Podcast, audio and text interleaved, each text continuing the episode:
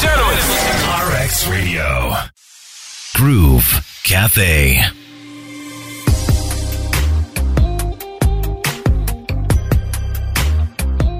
It is The Groove Cafe on RX Radio, and I am Crystal, always excited to meet my guests and to hear their amazing stories. Now, my guest today is an African woman entrepreneurship cooperative alumnus and the founder of the African Empowerment Hub Uganda. She's executive director. She's passionate about farming, but she's also passionate about young girls and the person behind the Mama Pads initiative. I have Senfuma Nabule Sandra joining me today on the Groove Cafe. Hi, Sandra. Hi, Crystal. How are you doing? I'm excited. It's lovely to have you. Thank you for joining me. You're welcome. Mm-hmm. Do they call you? Thank you for choosing me. Oh, my gift. Tell me, do they call you Sandy at home? Yes. Sandy. Yes. Okay. Who calls you Sandy? My sisters. My friends, my inner circle. Your inner circle. Yes. Okay. But I haven't yet reached there, so I'll call you Sandra. But hopefully at the end of the interview, you can also call you Sandy. You have the go-ahead. Mm-hmm. So, my dear, tell me about your journey with Mama Pads. You just came back from Karamoja? Yes, please. Okay. What were you doing? We had taken kits. We call them kits. That's a small bag which has 3 reusable sanitary towels and 3 panties. Mm-hmm. Sometimes when we can afford, we include, say, toothpaste and soap to help the girls with their hygiene. So this quarter, to celebrate the International Girls' Day, we decided to go to Karamoja because everyone has been taking food, but periods don't stop because of famine. Yeah. And usually we ignore the fact that it's actually a necessity. Sanitary towels are a necessity. I keep on saying that since some people have this thing where they put condoms in their toilets, they should also put pads in their toilets. Absolutely should. And also pads should be part of first aid kits, especially in schools. Ooh. And so this time, a friend of mine from the US, she's called Carrie. She has an organization called Literacy of Love. She came and invited me to give a talk. And after that talk, she gave me 75 kits. Okay. Yeah, she gave me. And then a friend of mine called me and was like, "What's happening?" I said, "I have 75 kits, but I need 150. He was like, "Well, you have them." And so we organized. We bought the material, made the pads, with the panties. It's a whole process. So we packed the bags, and Thursday 3 a.m. as out to Karamoja. Okay. Yes. Thank you for bringing one so I can see the work, the menstrual hygiene kit that you have here. I like that you talked about menstrual hygiene, and a lot of people, I guess because it was a taboo subject also for the longest time, men aren't supposed to know these things. They just consider that women just figure it out. True. Just take care of it. But the world is very different, especially with girls who go to school now. Yes. And they need this help. True. Now, we were talking about the fact that you don't only have the reusable pads, but panties as well in this kit. Yes. And there's a need for panties, yet people assume, right? Yes. I was, as one of those people who thought, I mean, every girl should have a panty. It's a panty. Like, how can you not have wear panties? Yes. But then we forget that not everyone can actually afford a panty. Sometimes the price of one panty is what feeds the family. So this one day I go to a school, I want to donate pads, and the teacher's like, they don't have underwear. So where do you think they're going to put the pads? And I thought he was kidding me. And then I saw a girl whose like whole flower was out there. What do you mean? How? What? She was trying to fetch water from the borehole for lunch. Oh, so she bent over. And she bent over. And I just got to see. And most of the girls that continued to come, that was the story. That's how I introduced the panties as part of the kit. Then I would actually buy the pads and just take the pads. And I brought the bag on board and introduced the panties. And sometimes we have the soap as well and toothpaste and a toothbrush. In the kit as well. Yes, when did you start doing this? Well, I can't say that I started officially this time, but I remember as a banker very many years ago, I loved to talk to girls in church, Sunday school. I've taught Sunday school before. So we have this whole thing that what people need is tuition for school. So I'd ask, so how are you? I didn't go to school this week. Why? You know, it's the time of the month, and whenever I go, I use tissue, and I sew my skirt. They laugh at me, so I decided that I don't go whenever I'm in my period. So just imagine 4 days at least per month that someone doesn't go to school. So they miss like 12 days every and term. Unlike as an adult, you know that you have to catch up. They go and just continue. Then their performance lags behind. They fail. They get frustrated. They drop out. And the next thing, the next available guy is marrying them. So and I had all because of periods which are normal and natural. Yes. So I had those stories often, and then I started by whenever I would go, I would take like some packs of pads. Then I was also unaware of reusable sanitary towels. But then Facebook had come. So I posted the stories and I asked, and someone was like, have you heard of reusable sanitary towels? And that's how I got to know about sanitary towels. And so gradually every weekend I would find a community to visit. Then I realized I looked forward to my weekends more than I looked forward to my Mondays. And then I decided, I prepared myself. Of course, I had to prepare my exit from work. I calculated how much have I saved, how long can it take me, how can we do this, who's on board. And yeah, in 2014, I made that decision and I put in my resignation. And yes, you left banking. Left the bank. You did a degree in accounting and finance. Yes. So that was the plan. I did a degree in accounting and finance. And that year, 2014, I had just completed my MBA in financial management. No. From Sikkim Manipal University of India. And I was top of my class, the Ugandan university. And so everyone thought I was going for like a bigger job. Some people thought I was going to get married. But no, I was just going to be a social worker. I was going to do something that I was passionate about and that gave me so much joy. Was it a hard decision to make? No, it wasn't. I had wanted to quit earlier because I had a case of sexual harassment at work. Okay. And this person started witch hunting me. So I said I wanted to leave then. So this time, because I talked to my stepmom, I talked to my dad doesn't care as long as you're happy. That's his policy. Yeah. Are you happy? Have you thought through it? That's all. I talked to my sisters and my brothers and most of my close friends. And they realized that I was really, really happy when I'm with children out there in the villages. And by the time you take every weekend, which is your personal time to do this. Yes. And some people really doubted they could do that. My friends called me slave farmer. Like, I have my moments. So everyone was like, how are you going to handle that? But it's 7 years now. Wow. Yeah. And I am doing really well. I'm happy. Honestly, I'm very, very happy. And I'm glad that I took that decision. Okay. How long were you in banking before that? 6 years. Ooh, okay. And I'm so sorry that you were sexually harassed at work. That is something that a lot of young women go through, but also don't talk about very often. How did you handle that? Were you able to report it? Were they action taken? I was like, I came out strongly and told the person that I've realized because I rejected you, you keep on bringing up issues.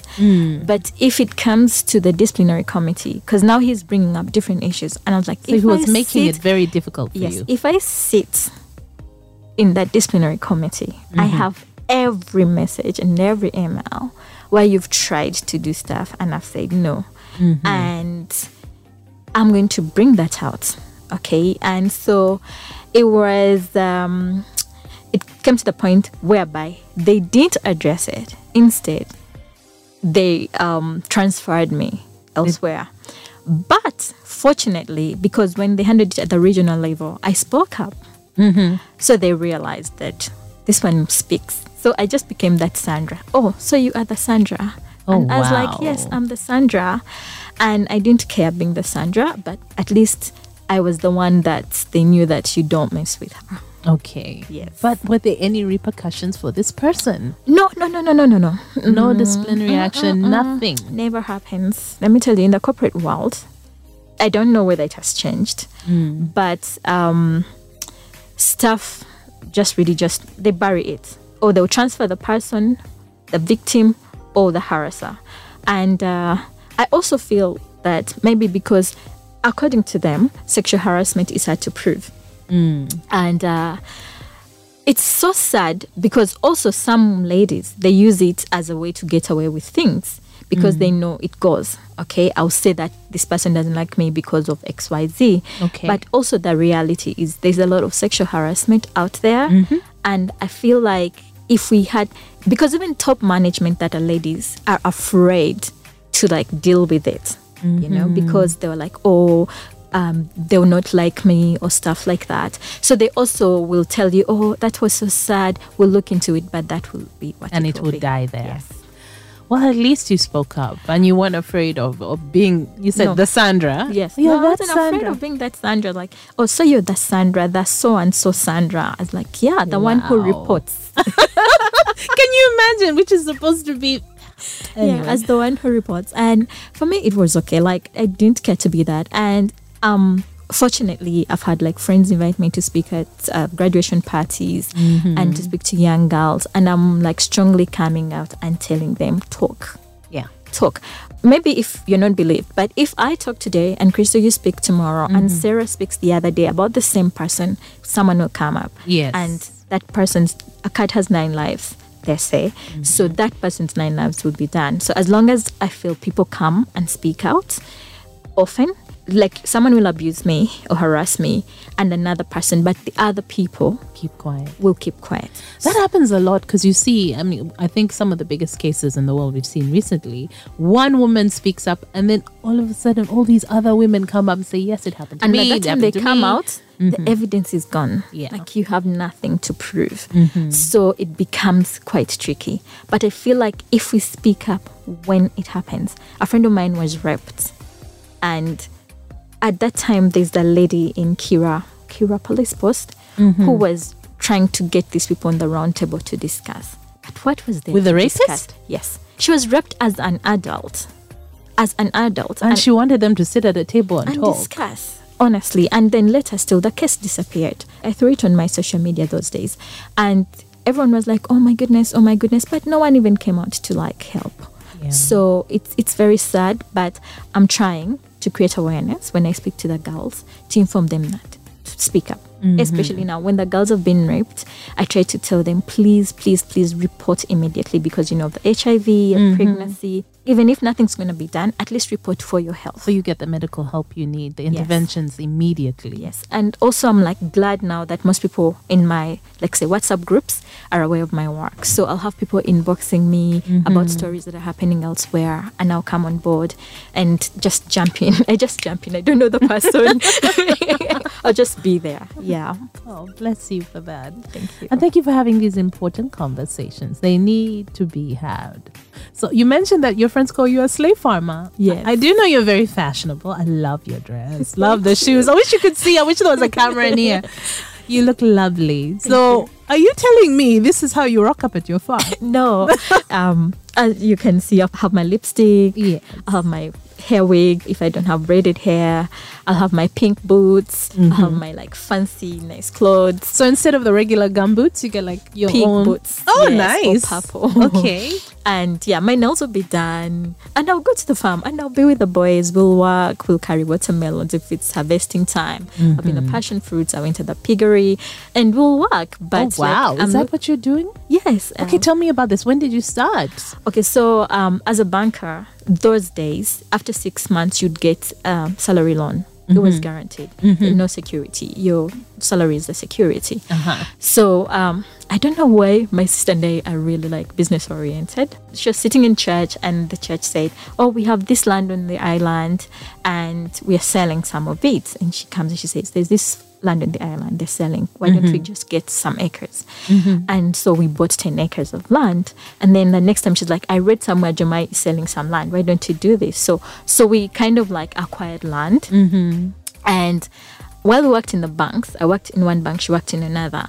We kept on like sending money for people to do stuff. But I don't know if you've experienced this in Uganda. Do not. If you're not there. Do not start a business if you don't have time to supervise. Yeah. And, you know, banking is quite hectic. Mm-hmm.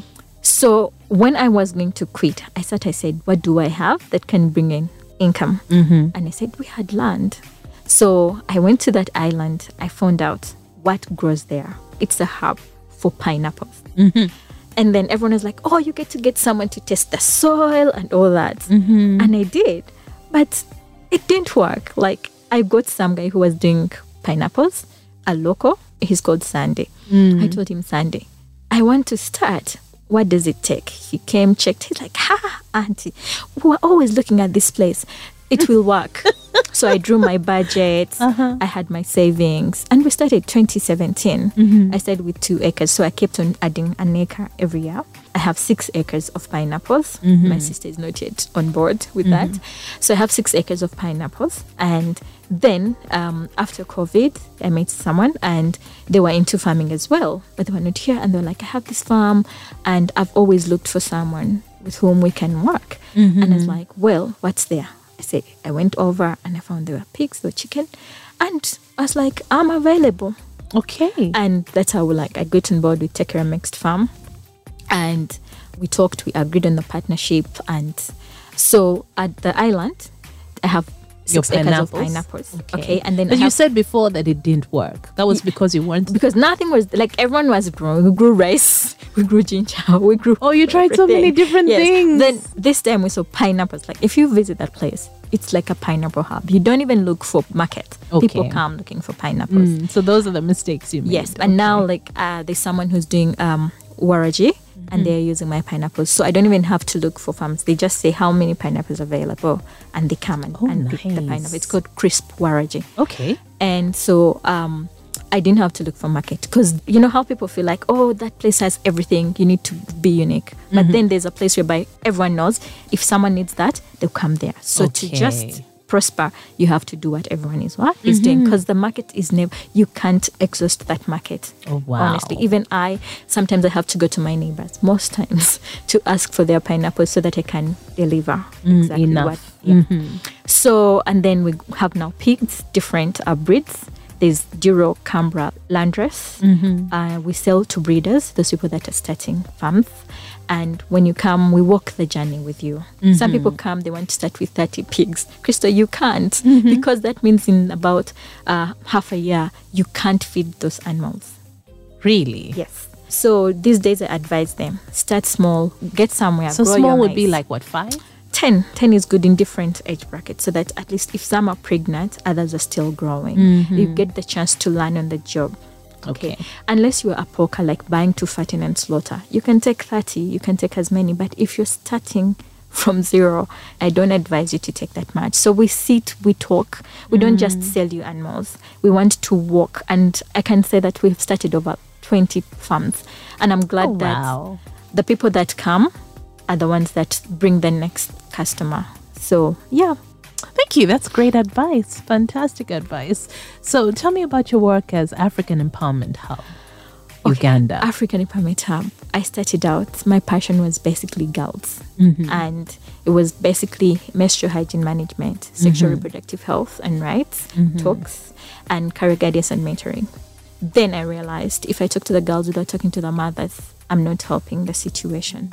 So we started out in schools, but you see, not every girl is in school. So we started that if we can do a school one quarter, the following quarter we do a community where we meet girls from different schools and even those that are not going to school. And they will tell their friends about what they've watched, what they've learned. That way, it's a holistic way of approaching the issue. So we talk about menstrual hygiene and mainly we donate sanitary towels. We teach people how to make reusable sanitary towels. And we talk to mothers. In Bali, we even started a circle for the women to save. They saved 500, 100 before COVID. And now after COVID, they're getting back on board. We are not limited by the borders or by the language. I'm a Muganda. I've been to Mbale. I've been to Chihihi. I've been to Karamoja. I've been to Kabaramaido. I've been to Gulu. I've been to Arua. So I try to make sure that I do every part of the country. I can't say that we've addressed everything we want to address, but I say that we are not where we started from. And I'm just grateful to God that we are where we are. Usually everyone wants to get a big donation or grant to start. But for me, my donors are actually my friends and my family. And you said you started out by just seeing what you could get together and going out into a community or school. I like that you're involving the community, the mothers and the senior women, because that guidance and being on the same page is very important. And when we were growing up in Kampala here, in the schools we went to, Nakasero, Kampala Parents, Buganda Road, everywhere. We had senior women these days, you know. Senior women teachers. From like 8 years, they would sit and tell you how to clean your body and all that. But those girls, they don't have that luxury of having senior women. Mm-hmm. So I go and I talk to the teachers and the mothers and the women at the church and the mosque so that they can go back and give this speech to the girls. Even some of my friends are wondering, how do I start this conversation? Mm-hmm. I'm like, guys, okay, we need to sit and true. Even as mothers, the people don't know how to have this conversation. Mm-hmm. Yeah, so that's what we do mainly, career guidance. But now, even the boys are on board. Oh, nice. Yes, I include the boys because when we come to the menstrual hygiene, the stigma and the bullying, it's the boys. Yeah. And you don't learn them. They don't understand what's happening. Okay? So if you include them, they'll be most helpful to the girls. Yes. And, you know, I was talking to some Rotaractors and Rotarians, and I asked, who has ever bought pads? And some people hadn't. I was like, who has ever helped their wife or their girlfriend or their daughter with a pad in the panty? Because the cramps are terrible. Some days you just can't even move. Mm-hmm. So is your partner going to help you? And the men were really, really shy. So I was like, you see, even you. So we need to get them on board so that they can understand. Crystal, if you say that I can't come to work today because I'm under the weather, and you say this month, next month, they might think you're lazy. But if I'm a girl, I'll just know that at this point, Crystal must have, like, say, terrible cramps. So whenever the first day or the last day, she can't make it. So everyone needs to understand. Once people understand, they'll come on board, they'll be most helpful, they'll donate more, they'll push for us to have sanitary towels that are tax-free so that everyone can afford them. Basically, they'll understand what it means. So right now, I try to get everyone on board. So that's what we do mainly. But also, my friends now know that I support different children's homes. Mm-hmm. So if you have clothes for babies, for adults, for boys, for girls, everyone knows. If anyone on any WhatsApp group asks, I need Sandra, when you come to my house, it's like a haul. Like, yeah. So we go to communities and we give them the clothes. So that's something that happens as well. Then Christmas drive. Okay. So on Christmas. So yes, well, we're close to that. Yes. So on Christmas. Again, now Christmas drive started even before the menstrual hygiene. It's like some friends, we collect money, we go to a place, we give biscuits and all that. But then I realized, why do we have to do this, like, say, on 18th, when these guys won't have food on Christmas Day itself? Okay. So what I do is I run a drive, I create flyers, and I get those flyers, I put on my WhatsApp status, I put on my Facebook status. My friends keep on putting on the status. It runs for like a month. We collect money and we take foodstuffs to the different children's homes. We have 3 homes with differently abled children. People call them special needs children, but no, they're differently abled. They have things that they can do that we cannot do. And they do them differently, but they do them. So they're differently abled. So we go to different abled children's homes. We put the food there. Then I have a community in Namuongo, a slum, where I take the foodstuffs. And then Makere, Chivulu, Tanga, we take as well. And then, did you know street children have a place they sleep at the end of the day? In Chisenyi. Yes. So there's that community in Chisenyi. They have people, they call them majors, that collect them and understand them. So we take food on 23rd and 24th. We're delivering in different homes. But then on Christmas Day, I go to Kisenyi. I serve food, we sit, we eat, we cut cake. If we have extra money, I buy like belts of clothes so that everyone can have a new shirt and trousers and dress for the following year. And then I go to Namuongo and I go to Katanga. So I have Christmas in 3 different places. I get home at the end of the day. Busy day. Yes. Exhausted, I'm sure. Last year, I even picked Corona. Okay. But it was all worth it. Okay. Yes. So that's our year, really. That's African Empowerment Hub. Okay, that's African Empowerment Hub.